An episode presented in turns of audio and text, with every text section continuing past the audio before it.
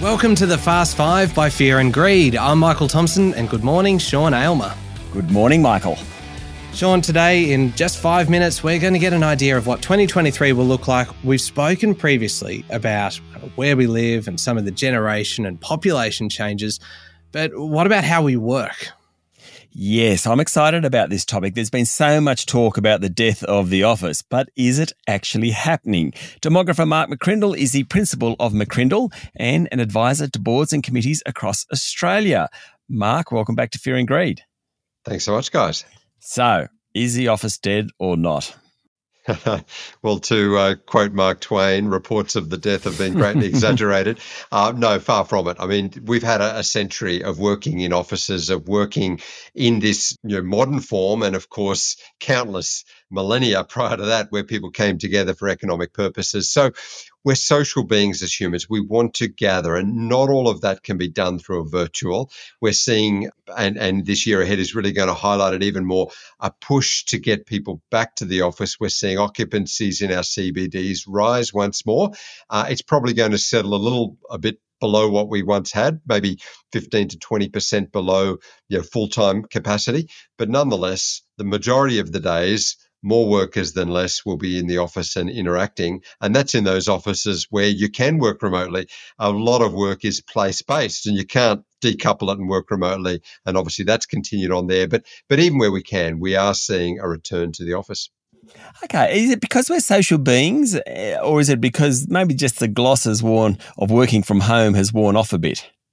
Yeah, I think we've settled on this hybrid model, and that is that certainly we're going to do some work remote. We're going to work from home, and and we've surveyed Australians on this, and they said, look, they do appreciate the flexibility if they can drop a commute one day a week, if they can have the the focused time without disruptions of an office environment, that's going to work partly for them but they definitely want to, beyond any work life balance and flexibility benefits, they want to gather because that's where you get the alignment, that's where you get mm. the innovation, that's where you get the collaboration and the learning and the leadership alignment. And of course, that good old, as you said, social interaction. You know, one of the few social bottlenecks through which we regularly pass now is the office. We're not as connected by knowing neighbours or you know, being part of a local community organisation. It's the workplace where we regularly get that meaningful interaction that's another reason we're coming back. It's going to make leadership more important, I would imagine, and and managers really managing their teams when they're mostly in the office, but not always. Exactly, because we're managing hybrid teams. So some are there and some aren't. It's both a scattered and a gathered workforce. And we have to invest even more deeply in culture because we can't rely on people picking up how we do it by watching or observing or just catching up on those, you know, unplanned chats around the around the coffee machine. So so all of that is changing leadership. It's adding in more of a deliberateness, more of a focus on inclusion to make sure that we're there aware of people that aren't in the room uh, that may be zooming in. It's it's ensuring that we with generational change, really bring in the next generation, that we're not just focused on compliance and monitoring, but mentoring and cultural engagement. All of that is bringing about shifts in leadership.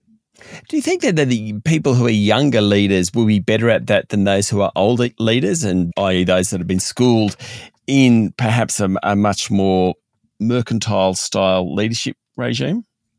Yeah, definitely. You know, a younger generation bring that that tech savvy. They bring that ability to to work through the digital. It's sort of like their first language, and they bring yeah. a flatter structure to things. You know, they're not as formatted as we were in the 20th century with hierarchies and chains of command and autocratic processes. They're far more collaborative and participative.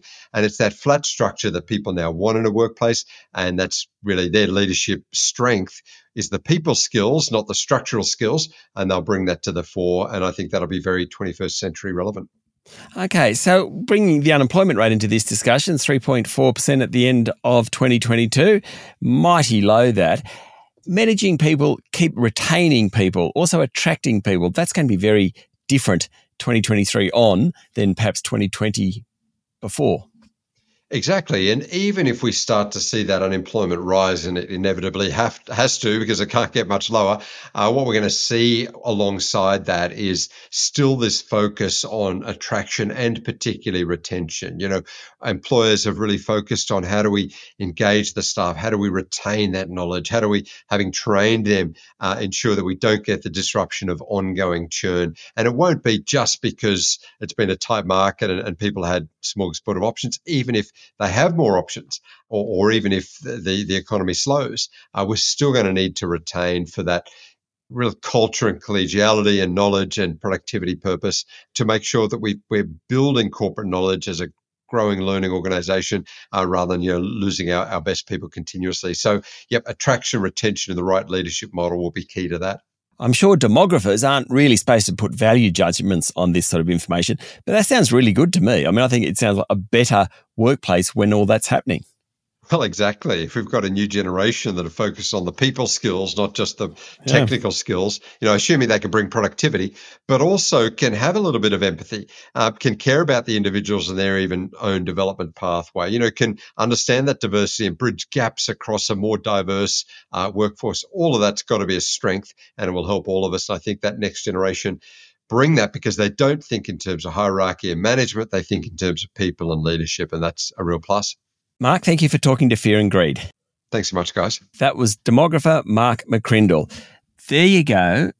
What I'm going to do, Michael, I'm going to get in touch with Adam Lang, who's the, the third of we three here, who I always think's my boss, and just tell him to start behaving differently. I'm just actually a little bit worried about the the rise of the office and the return of the office. What does that mean for those of us who are effectively hermits? Yeah, it's a good point. Tough for people like you. Yeah, it is. It is. I've become very, very accustomed to Zoom. I love it. All right. Thanks very much, Sean. That's it for today. Make sure you hit follow on the podcast. We've got regular business news back from Monday. I'm Michael Thomson, and that was the Fast Five by Fear and Greed.